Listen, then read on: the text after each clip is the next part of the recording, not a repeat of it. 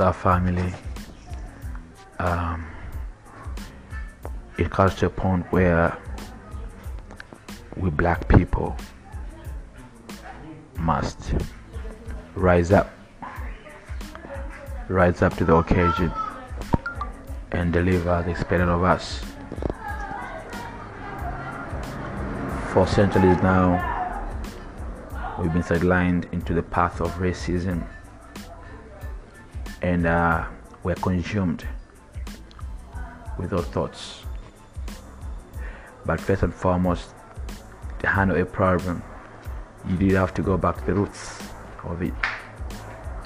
What do you think is racism? What do you think is the origin of racism? It's not the difference in color. It's not the difference in color. And it has never been. Racism is in homes, in schools, and it affects us all over the map.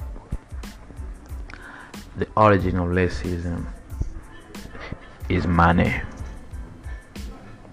Yes, money is the origin of racism. And it all began in the slave trade when Europeans began to come to Africa and started giving our kings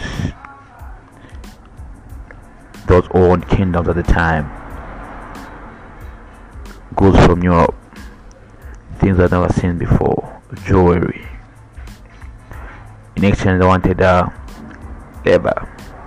So stronger kingdoms started conquering weaker kingdoms. And in the end what happened started to happen. Our brothers started were being shipped from Africa, from this beautiful continent Africa, across the Atlantic to the other side of the world, which is America.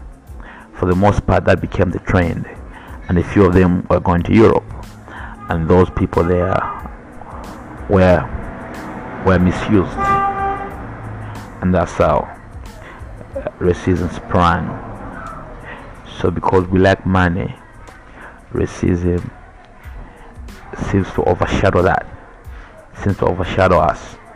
So in the presence of money it's hard to fall in the pathway of racism.